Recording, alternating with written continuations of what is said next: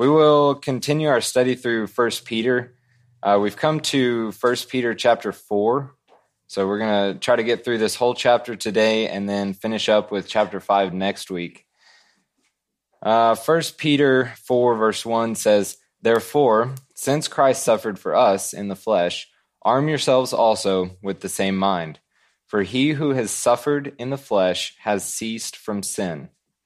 So, right there, says, arm yourselves also. So, this is a great opportunity to see the Second Amendment in the scripture. I'm just kidding. Just kidding. It says, arm yourselves also with the same mind. So it's it's actually not talking about weapons of man, but uh, weapons of the Lord. So arm yourself with the same mind, and the same mind is specifically talking about that mind of Christ.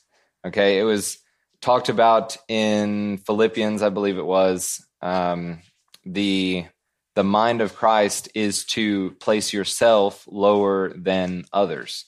And that is the mindset that Christ had when he came to earth. He he was a servant of all. He came not to be served, but to serve. And so, with that same mind, we are to arm ourselves with. So, therefore, since Christ suffered for us in the flesh, arm yourselves also with the same mind. For he who has suffered in the flesh has ceased from sin. Now, the context of this verse is very important here. Uh, we know that Peter is writing to the early Christians who were suffering persecution. And further, this verse seems to be causative. So he's saying, For he who has suffered in the flesh has ceased from sin. But what that really means is that the reason they're suffering is because they no longer live in sin like the rest of the world does. So they suffer because they're different from the world and the world hates that. They can't stand it. Verse 2, it says that he no longer should live the rest of his time in the flesh for the lusts of men, but for the will of God. What he's saying is this those who have suffered in the flesh are those who have taken a stand for Christ. Okay, if you haven't taken a stand for Christ, you likely won't be suffering in the flesh in the way that we're talking about here for Christ's sake. So, because you are suffering, it means that you've taken a stand for something.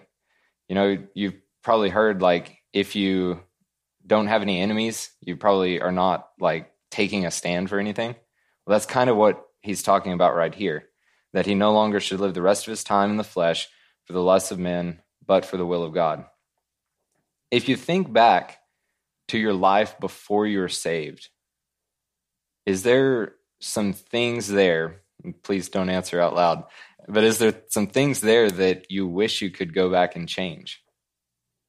Are are there times in that previous life that you know you're not proud of now, and you wish you could redeem that? But we know that we can't. So, for we have spent enough of our past lifetime in doing the will of the Gentiles. That's all these things that he lists. He says, When we walked in lewdness, lusts, drunkenness, revelries, drinking parties, and abominable idolatries. All of those things are the will of the Gentiles, the unsaved world. That's what their life um, flows toward.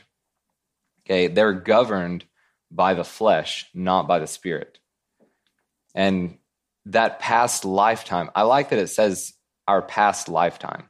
Because we know we only live once. You die once and you're judged. But it says our past lifetime. It's talking about the life, you in the flesh, before you became a new creation in Christ. So it is literally your past lifetime, like when you were a different person. It says, For we have spent enough of our past lifetime. We don't want to go back to that. You've died to sin once, Romans 6. How can you go back and live in that?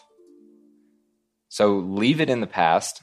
We have spent enough of our time there in doing the will of the Gentiles and all these things lewdness, lust. That lust isn't talking about sexual lusts specifically, but it certainly does include that. Uh, that word is very inclusive of all kinds of fleshly lusts. Drunkenness, that doesn't need a lot of of ex- explanation revelries, drinking parties, and abominable idolatries. Is it funny to y'all? I think it's kind of funny that party used to be a noun. Like I would go to a party, but now it's a verb. It's kind of shifted its meaning a little bit. So instead of going to a party, I am partying. You know, so that kind of shows you just like how the world takes something and just runs with it. It it twists it and gives it a new definition. And I mean that's a very tame example, of course, but it does it with other things too. Lusts, drunkenness, revelries, drinking parties, and abominable idolatries. Verse 4 In regard to these, they think it strange that you do not run with them in the same flood of dissipation, speaking evil of you. They think it strange that you don't partake with them in all these things. Who is this guy? He doesn't enjoy getting drunk on the weekends and blacking out in his girlfriend's apartment. What what's wrong with this guy? They think it's strange. But then we'll see this word strange used again later in the chapter, and it's in a different context. It, that's kind of interesting. But they think it's strange. The unbelievers think it's strange that you act the way that you do as a believer. And I will grant them this we are weird compared to their standards. Okay, there's, and we should be. I mean, that's not a bad thing. But since we're governed by something different than they are, we're governed by the spirit, they're governed by the flesh, we should appear different to them. And that shouldn't come as a surprise to us. Um, of course, it surprises them because they don't know anything of the spirit. That's, that's completely foreign to them. And you probably had some friends before you were saved that you would go out and party with. Um, just, you know, have a good time drink a little bit, party, all all those things. And after you're saved, you didn't want to just like slough them off, act like you didn't even enjoy their company anymore. I mean, that's not really showing the love of Christ to them. But you also don't want them to infect you with what you've already had. The only reason that you really keep yourself around those people is so that you infect them with what you have, which is Christ. So and that can be a struggle and i've struggled with that um, just kind of weighing in my mind the impact that they might have on me and the impact that i might have on them in determining like how much time i'm going to spend with these people who i know are not believers and so that's something that you really have to work out for yourself uh, i can't tell you to hang around them all the time and i'm not going to tell you to just leave them in the dust so um, leave that to yourself and uh, pray about it and let the Spirit kind of stir you in the direction that you need to go. It says, speaking evil of you. Now, since you don't run with them in the same flood of dissipation, they will speak evil of you. And we saw this phrase used a couple chapters ago, I believe it was, but it's just saying that these people, these unbelievers, don't respect you for what you're doing. I mean, they will speak evil of you. You remember Nero burned down Rome from like the side effects of his uh, Circus Maximus, I believe it was. And he actually blamed the Christians for that, even though it was completely his fault. Um, he blamed the Christians. So he spoke of them as evildoers way back then and even today, I mean, you you hear people speaking of Christians as evildoers. Uh, Canada is a really good example of a, a modern thing that's going on. You see all these church burnings. You see the outlawing of certain passages in Romans. Uh, so pastors can't teach these things, which are biblical, but are now being labeled as hate speech. They're speaking evil of us. Verse 5 says, They will give an account to him who is ready to judge the living and the dead. For this reason, the gospel was preached also to those who are dead, that they might be judged according to men in the flesh, but live according to God in the Spirit. So this looks kind of weird to us right off the bat. Uh, it says, They will give an account to him who is ready to judge the living and the dead. Um, it also says in verse 6 For this reason, the gospel was preached also to those who are dead. Now, the grammar says the gospel was preached also to those who are now dead. So this is not the gospel being preached to dead people. Okay, the gospel was preached to them while they were living. They are now dead in this writing. So it's it's not speaking of any chance of salvation after death. Okay, your chance for salvation is here in this life. And you've been presented with the gospel, and you have two choices. You accept the gospel, you accept Christ as your Lord and Savior, or you don't. Okay, and that determines your eternal destiny. And it's it's nothing after death that determines your your destiny.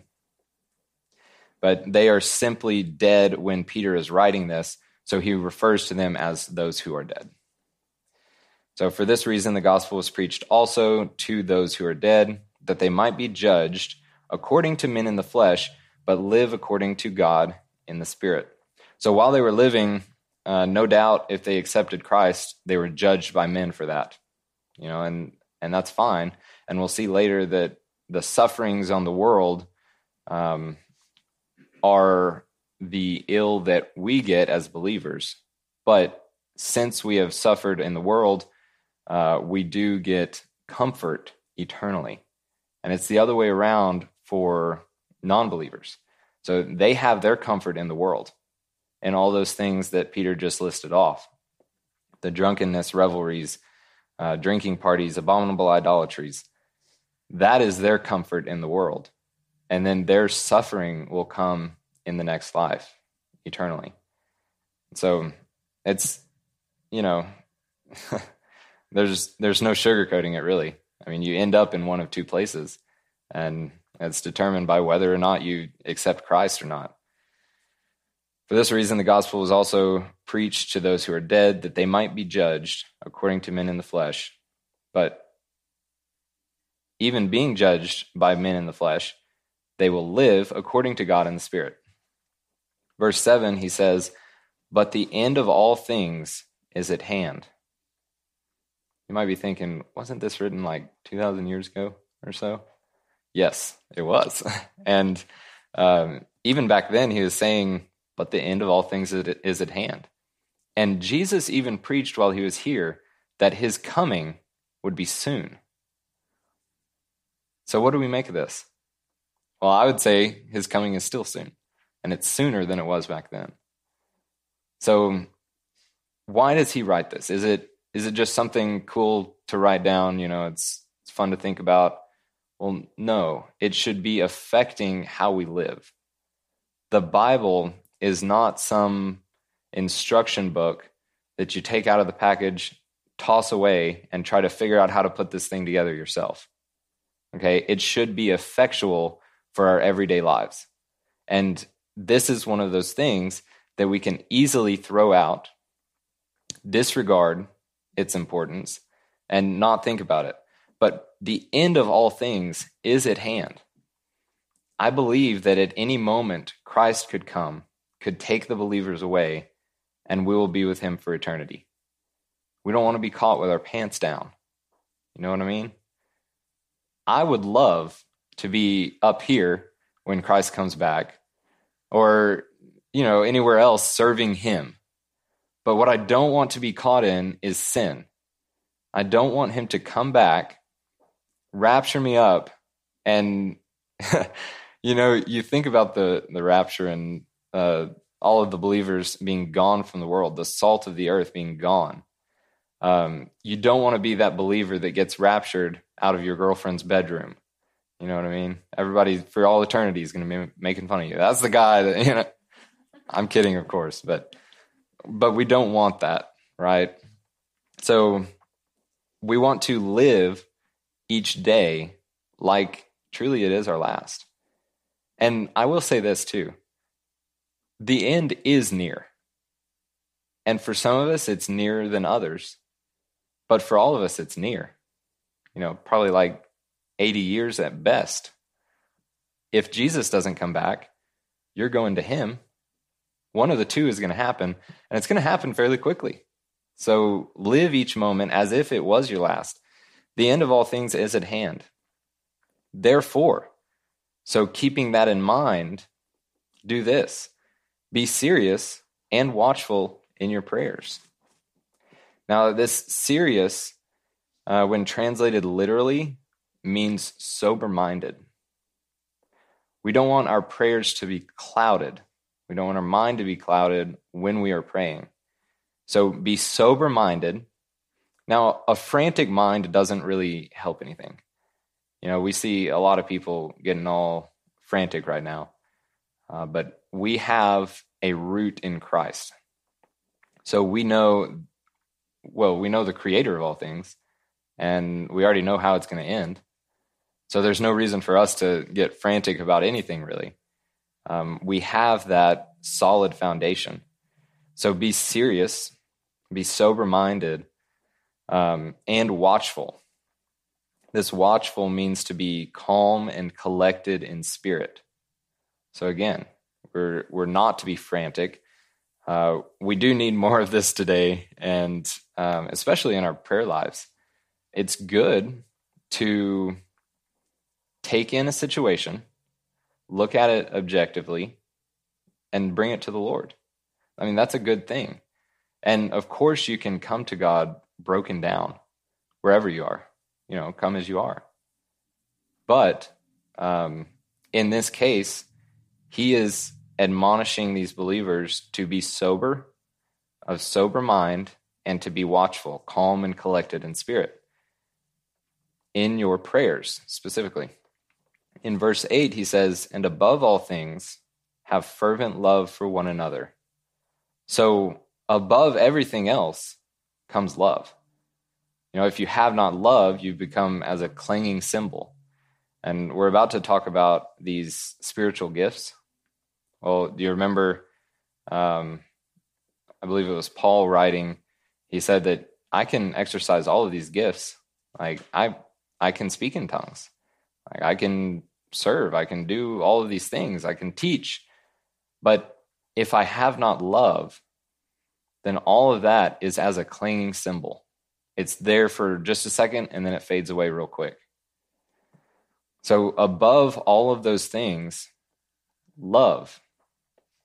He says, For love will cover a multitude of sins. Now, this love is the agape love of Christ. How do you get this love? Well, it's not man made. Okay, you can't go to Walmart and pick some agape up.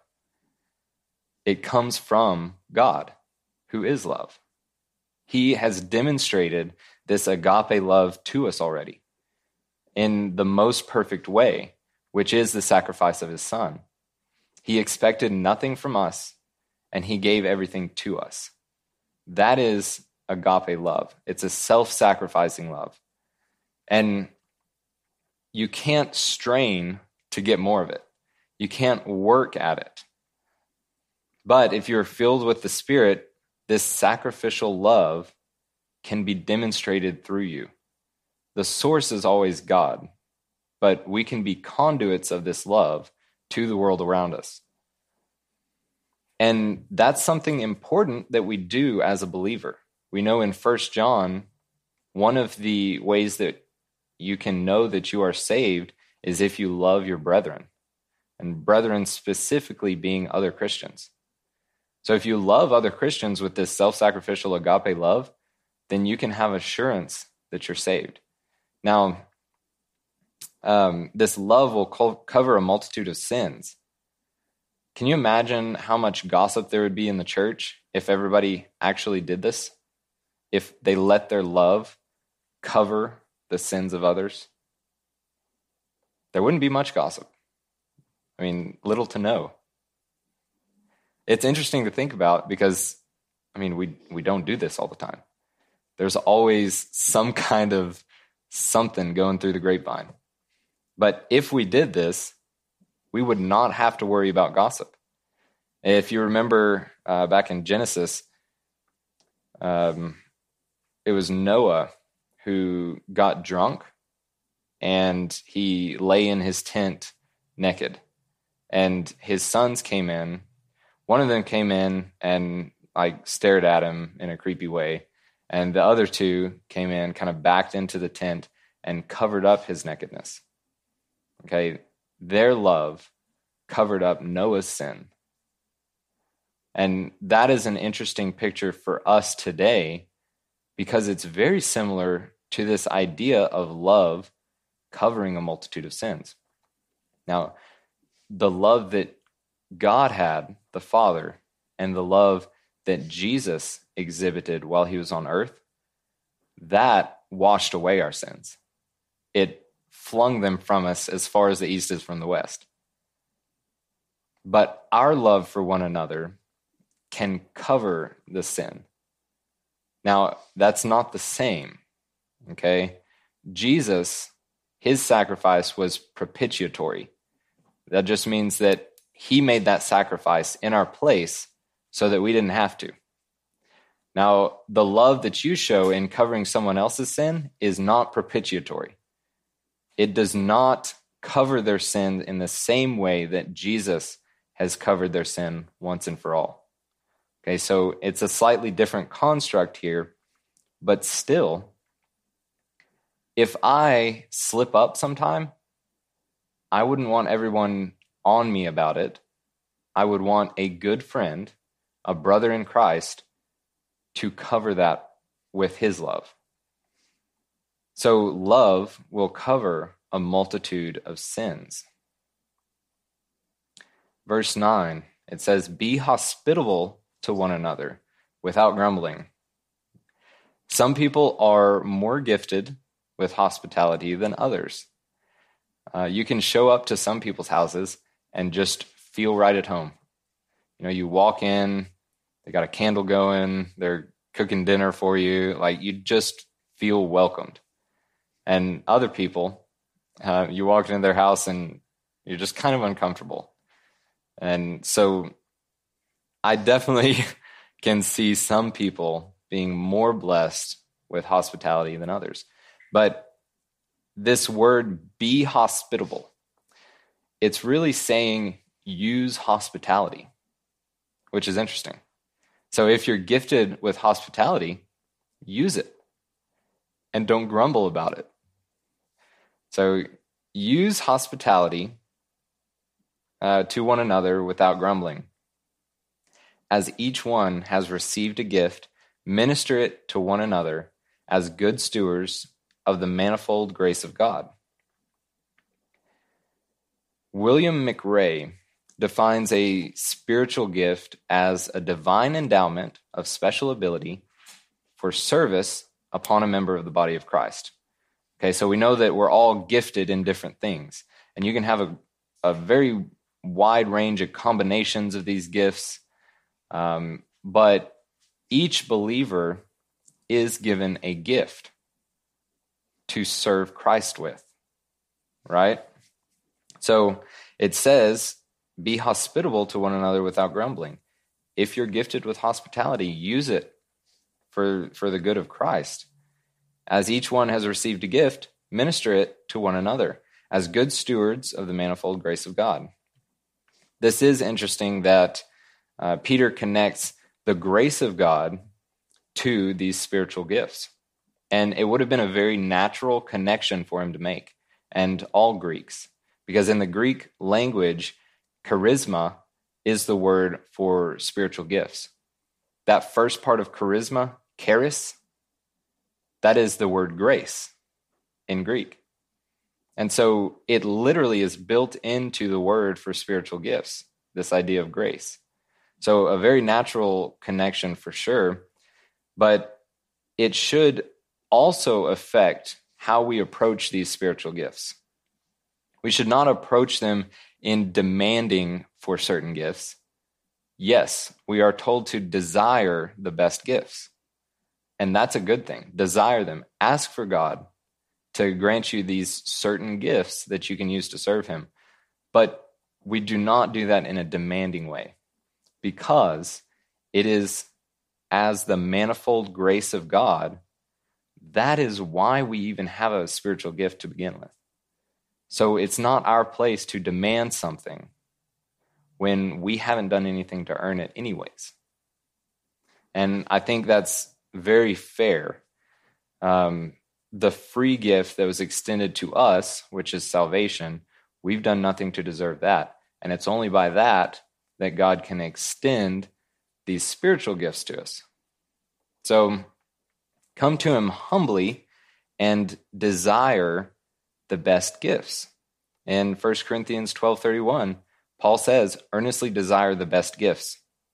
So it's it's a good thing to ask God to bestow these things on you, uh, but it in no way obligates him to do so. Okay, it's only by His grace that He does. Now, I'm going to give you a couple of quick references to other parts in the Bible that talk about spiritual gifts, just for your own study. But these are not exhaustive, just a few quick ones. So you can read about the, the spiritual gifts in 1 Corinthians 12, Romans 12, Ephesians 4, and here in 1 Peter 4. And in Ephesians 4 7, it says, But to each one of us, grace was given according to the measure of Christ's gift in reference to these spiritual gifts. So even Paul in Ephesians connects grace to the spiritual gifts. And in verse 11, it says, If anyone speaks, let him speak as the oracles of God. If anyone ministers, let him do it as with the ability which God supplies, that in all things God may be glorified through Jesus Christ, to whom belong the glory and the dominion forever and ever. Amen. Now, remember back when we started First Peter, I told you there was a lot of similarities between First Peter and Ephesians, which shows us uh, very plainly the the mind of the Holy Spirit in effectually um, bringing these two guys together in spirit. So, if the Holy Spirit has inspired this book that we call the Bible, then we should see similar themes throughout it. And the specific language that is extremely similar between First Peter and Ephesians, uh, written by two different men at two different times. So Ephesians written by Paul and First Peter written by Peter. It shows us that these guys were in sync, and we know that they couldn't have been in sync um, of their own ability.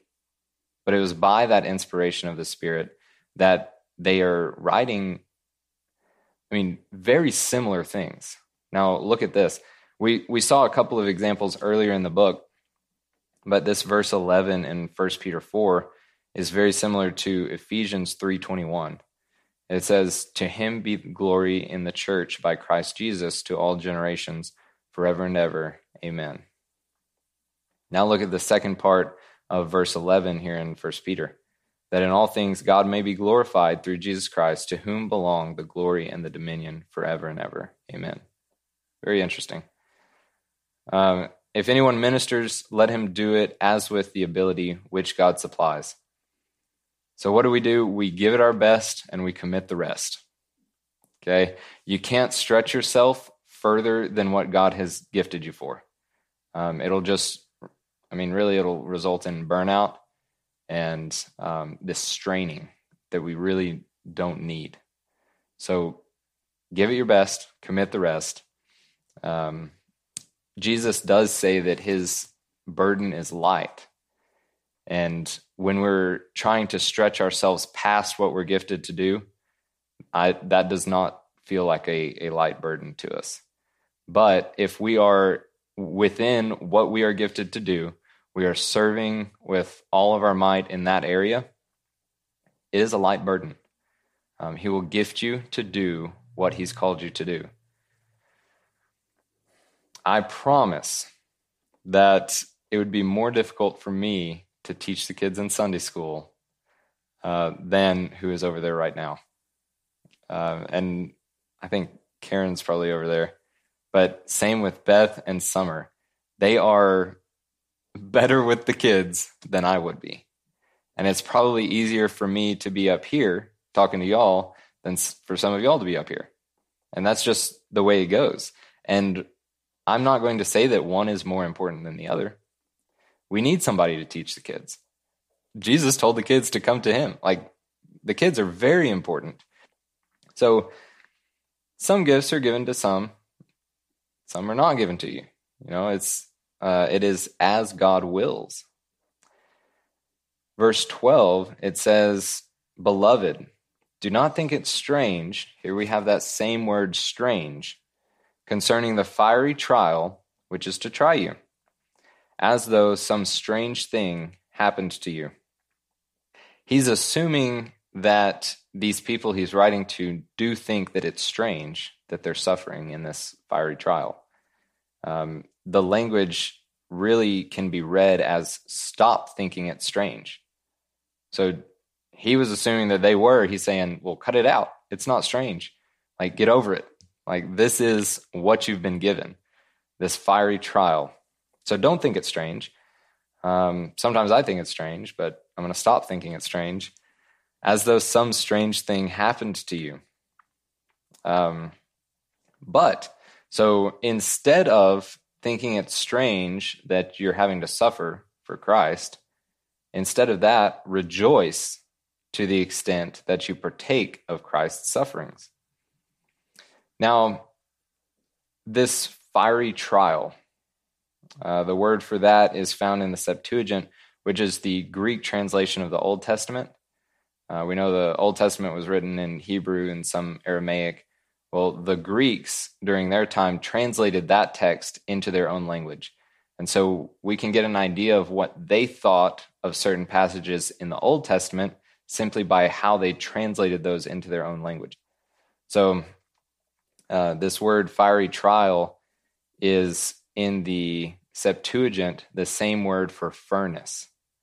So, for example, Shadrach, Meshach, and Abednego were thrown into the furnace, which was this word for fiery trial. So, again, we're getting back to this example of gold being heated up in a in a furnace a fiery trial for us. And the impurities rise to the top. It's always easy to see where we're lacking when we're heated up, when we're stressed. And then those impurities can be gathered easily. They can be scooped off the top of that gold and discarded of. What you're left with is a more pure product than you began with. So these fiery trials, which try us, work in the same way as heating up this gold in a furnace. They refine us, they refine our faith. So don't think it's strange that you're tossed into the furnace, is basically what he's saying. And uh, much before this, like several chapters before this, he's been hammering on Christ as the example of this suffering. Christ did not deserve the suffering that he got. And then that is our example, how he suffered. He suffered silently, and he suffered um, without being guilty. That's the example that we are to follow in suffering for Christ. It says, But rejoice. I don't want to rejoice when I'm suffering. That's the last thing I want to do in my flesh. But we know that that is what we are called to do. So we have to discipline ourselves into that. Okay, the disciples did it. They rejoiced that they were counted uh, worthy to suffer for Christ. Uh, back in verse 4, we saw that unbelievers thought it was strange, this same word used in verse 12, that you do not run with them in the same flood of dissipation. So you don't do the same things that they do. But here in verse 12, Peter is telling us as believers to stop thinking that this suffering is strange, uh, namely this fiery trial. And we know that this fiery trial, in Peter's context, And in the very literal context that he was writing this letter to other Christians, this fiery trial was um, speaking of the persecutions of Nero. And Nero had burned Rome, like I'd mentioned earlier, but Peter knew that that persecution was going to spread from the heart of the Roman Empire, Rome itself, into its provinces. So the, the Christians in those provinces are being warned. They're saying, don't think it's strange when this spreads into your area. Like, it's coming. So get ready for it. Um, and so that's the very literal uh, interpretation. But even for Christians today, um, it is the fiery trial of special persecution. There will come times in your life when you wonder, why in the world is this happening to me? Have I been bad? Have I been in sin? Not, well, maybe, not necessarily. The suffering does not tell you that you've been living in sin. It's it's not something strange. It's going to happen to Christians. Because Christ has suffered, we can look to him as an example of how we should handle this suffering as well. So don't think it's strange concerning the fiery trial of special persecution, which is to try you, as though some strange thing happened to you, but rejoice to the extent that you partake of Christ's sufferings, that when his glory is revealed, you may also be glad with exceeding joy. Now, in the in this verse and in verse 14, Peter uses much of the same language that he heard Jesus use when he talked about suffering for him. Back in Luke 6, 22 and 23, Jesus says, Blessed are you when men hate you. So that blessed, that's the same word that uh, Peter uses here. Says, Blessed are you when men hate you and when they exclude you and revile you and cast out your name as evil for the Son of Man's sake. Rejoice. So we see rejoice in both. In verse 14, he says, If you are reproached now, sorry, this is back in First Peter 14. If you are reproached for the name of Christ, blessed are you. Blessed, for the Spirit of glory and of God rests upon you. Now, in Luke 6, he says, Blessed are you when men hate you, and when they exclude you and revile you. Uh, the reproached in 1 Peter 4.14 and the revile in Luke 6 is the same word. So, and revile you and cast out your name as evil for the Son of Man's sake. Rejoice in that day and leap for joy, for indeed your reward is great in heaven. For in like manner their fathers did to the prophets. But rejoice that when his glory is revealed, you may also be glad with exceeding joy. Uh, so in verse 13, it says that when his glory is revealed, you may also be glad with exceeding joy. Now, I understand that I may be glad when Jesus comes back and ends my suffering. And then I, know I'll be joyful. What's difficult is to be joyful now for that same reason. It's more difficult because it hasn't come yet. You know, you feel the furnace being turned up to 11. You're like, oh, I love this. It's so hot in here and I'm being melted and purified. What a great time. That's difficult, okay?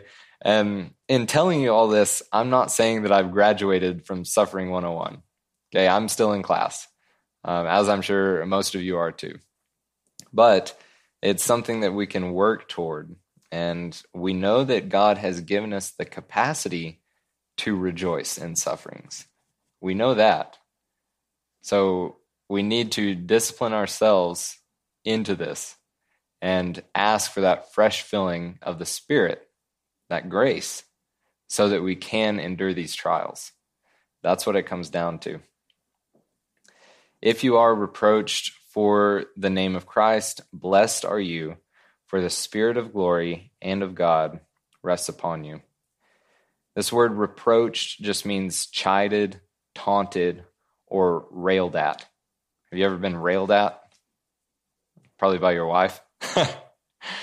but if you are railed at, you're chided for Christ's sake, then blessed are you, for the Spirit of glory and of God rests upon you. This phrase rests upon you is the same language that Jesus used when he said, Come to me, all you who labor and are heavy laden, and I will give you rest. Okay, that give you rest is the same phrase, and it's just a word in the Greek, uh, but we have to translate it into a phrase. Uh, it says that the Spirit of glory and of God rests upon you. So, literally, the Spirit gives you rest.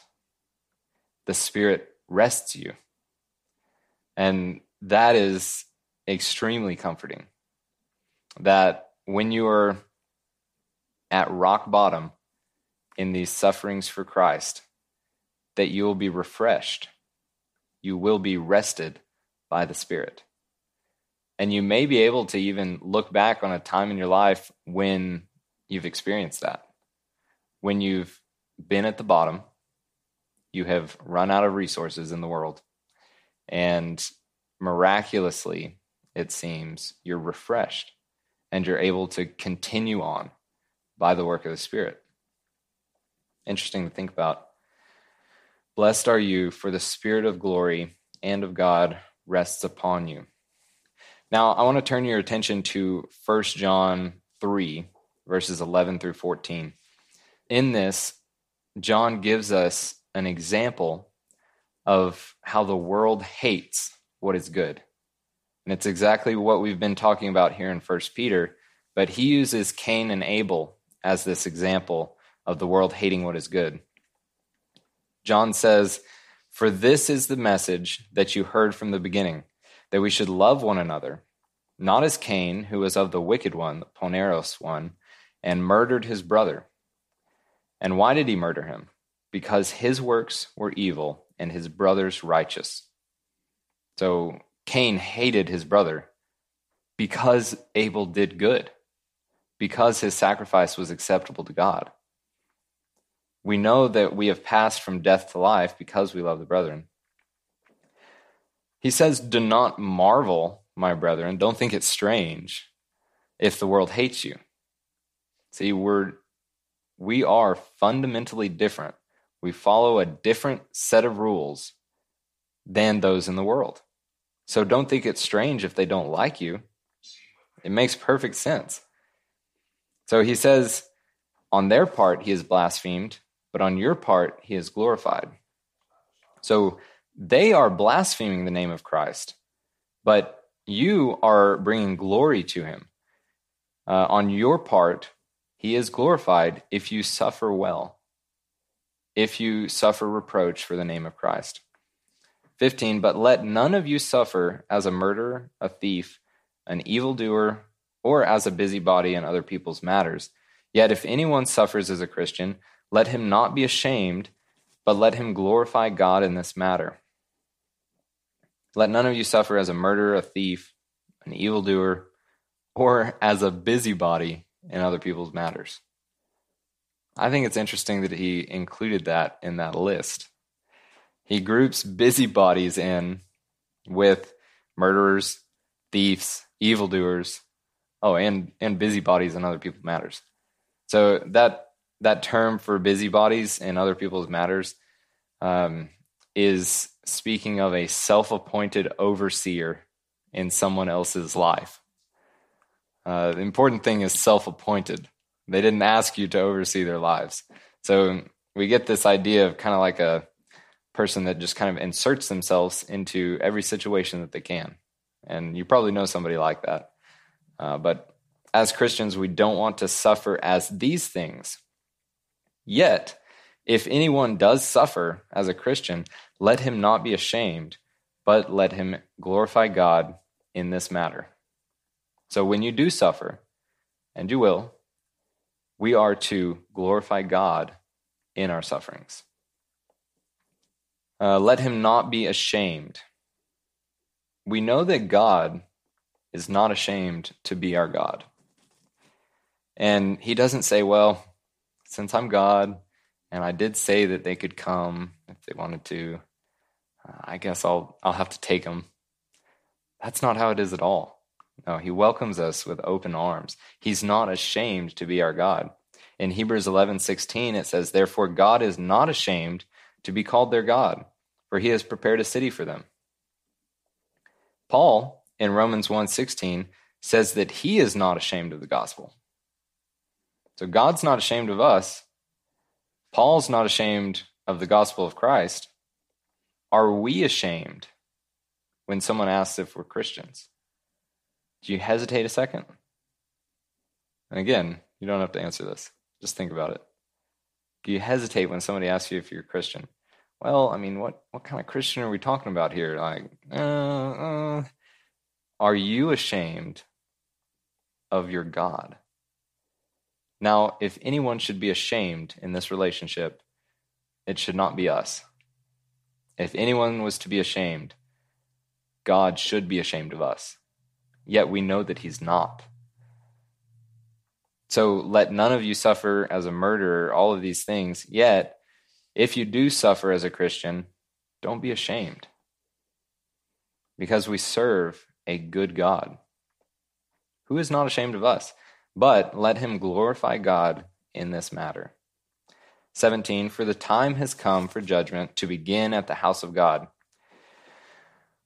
This judgment beginning at the house of God just means that God is going to begin his judgment at his house, and that is the church. Okay, an interesting parallel in Ezekiel 9:16. I'll read that real quick. He says, "Utterly slay old and young men, maidens and little children and women, but do not come near anyone on whom is the mark, and begin at my sanctuary." So it's the same idea of judgment beginning at the house of God.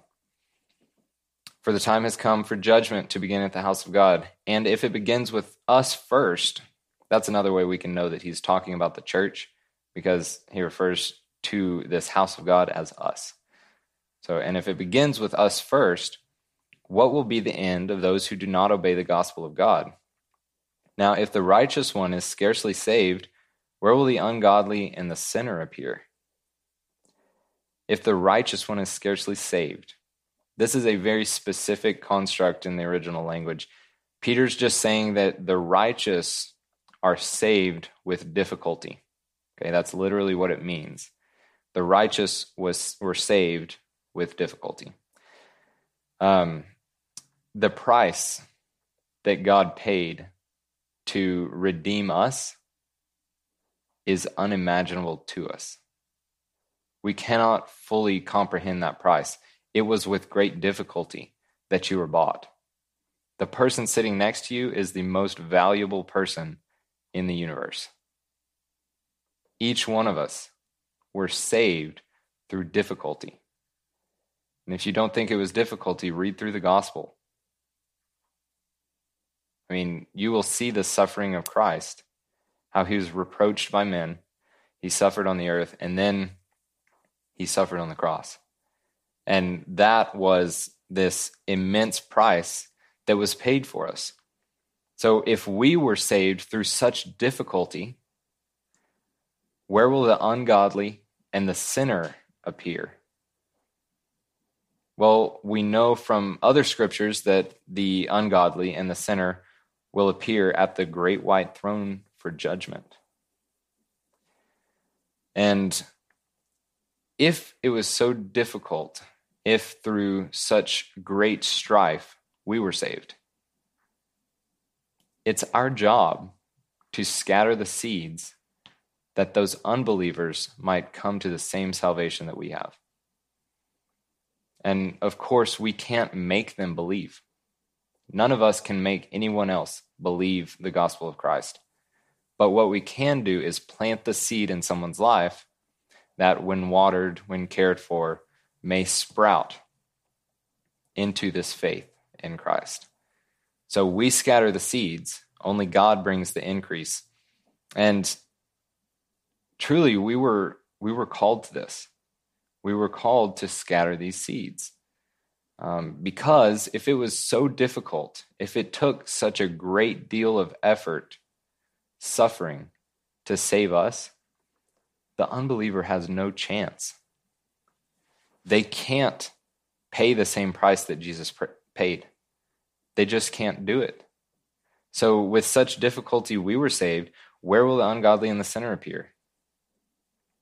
Therefore, so in light of the things that we just talked about, let those who suffer according to the will of God commit their souls to Him in doing good, as to the faithful Creator. This word commit is actually a banking term, and it's speaking of something like a deposit. So you commit your paycheck to the bank for safekeeping in the same way that you commit your souls to Him. You commit your soul to God for safekeeping until the end when you finally get the, the interest on that. You get this inheritance of eternal life. So we, we commit our souls to Him in doing good. So that's how you commit your souls to Him in doing good. Um, we know that the actions are a mark of true faith. So active faith is going to look like something. You're saved by grace through faith. But your actions are a testament to that faith. So by doing good, by committing your souls to Him as to a faithful Creator, therefore let us suffer. So, in light of all these things, um, committing ourselves to Him as a faithful Creator we are able to endure these sufferings. Now, I was watching the second Star Wars this week, and um, Anakin came back to Tatooine to try to find his mom. And he met C3PO for the first time in a long time. And it was funny um, because in watching this, this verse popped into my mind um, committing your soul to him as to a faithful creator. Anakin walks up to C3PO and C3PO is like, Hello, how may I be of service to you? My name is C. And then Anakin finishes his name for him 3PO. He knew him. Now, C3PO was kind of taken aback by this. And just a second later, he recognized Anakin. He said, What do you say? The Maker. The Maker. He recognized Anakin as the person who had created him. And then immediately he was committing himself to Anakin. So he recognized him as his maker, his creator, and he recommitted himself to his service. I thought it was interesting. And you know, it's it's a an, an example. It's not exactly uh, how we commit ourselves to Christ, but um, I thought it was useful for kind of getting this picture of committing yourself to someone as a faithful creator. Uh, we have this tie to God. He created us in his image. And that is the most precious image, uh, in the image of his son, in the likeness of him. So we're going to go through a real quick uh, rehashing of verses 12 through 19. Okay, a summary and to wrap us up today. So we get some points from Peter about how we should react to these special trials, these fiery furnaces. First, in verse 12, we know that we should expect trials. Don't think it's strange if, if you're tried in the fiery furnace. Trials are not strangers in the Christian life, but they are to be expected. And trials that are the will of God are not warnings that we are disobeying Him like old Job's friends thought. Uh, they thought wrongly. But they are God's tools for perfecting his children. So these trials are sanctifying us. Second thing, in verses 13 and 14, we should rejoice in trials. Okay? So don't think it's strange, but rejoice in these trials. Uh, and it's difficult to do, uh, but it can be done. The suffering that we endure now is nothing but a prelude to the glory that we will share at his coming. Furthermore, the Spirit of God will rest on us with refreshing power upon the suffering of the unbeliever. Um, when these guys, Shadrach, Meshach, and Abednego, went into the fiery furnace, they had faith that God would protect them. And not only did he protect them, but he walked in that fire with them. An interesting picture for us. Third thing, verses 15 through 16, we see that we should not be ashamed in trials. Job's friends were trying to make him ashamed. Uh, they were trying to guilt trip him into admitting some uh, hidden sin that he had committed. Well, he didn't do such a thing, so he didn't admit to it. They were trying to make him ashamed in his trials, but that's not what we're called to do. We're, we're called to not be ashamed in trials, verses 15 and 16. Now, fourth thing, verses 17 and 18, we are to be a witness for Christ in our trials. When you're being heated up in the furnace, there are unbelievers who are watching how you react to that and they're taking notes. And so if they see you handling that well in a Christ like fashion, that is an awesome witness to those people. They will see that. They'll see um, your calm, your cool, collected, uh, your sober mindedness, and that will be a testament to Christ who lives in you. So be a witness in trials. Lastly, in verse 19, commit yourself to God, simply. Um, God sends the fiery trial to burn away the dross in our lives, uh, in ourselves, really, the impurities. And we commit ourselves to Him for safekeeping. That banking term, commit. Uh, we deposit ourselves to Him for safekeeping. And that's a pretty safe bet. I mean, we know that He cannot fail us and we can be sure that he will pay interest on our deposit. But we do commit ourselves in doing good. That is, we commit ourselves to God as we obey his word. And this is not a one time thing. Every day you wake up and you surrender yourself to Christ. It's a daily an hourly surrender of what you want for what Christ has told you he wants. We are living to please him and to serve him. So that is what we've seen in 1 Peter 4. Um, so don't be ashamed. Don't don't be caught by surprise when sufferings come your way. Rather rejoice in them and rejoice that you've been counted worthy to suffer for Christ, because you will be blessed for that. And in those sufferings, the Spirit will rest on you and will provide you with rest. Um, that is a, a wonderful admonishment to us as we go into this next week. Let's close in a word of prayer and then we'll be dismissed.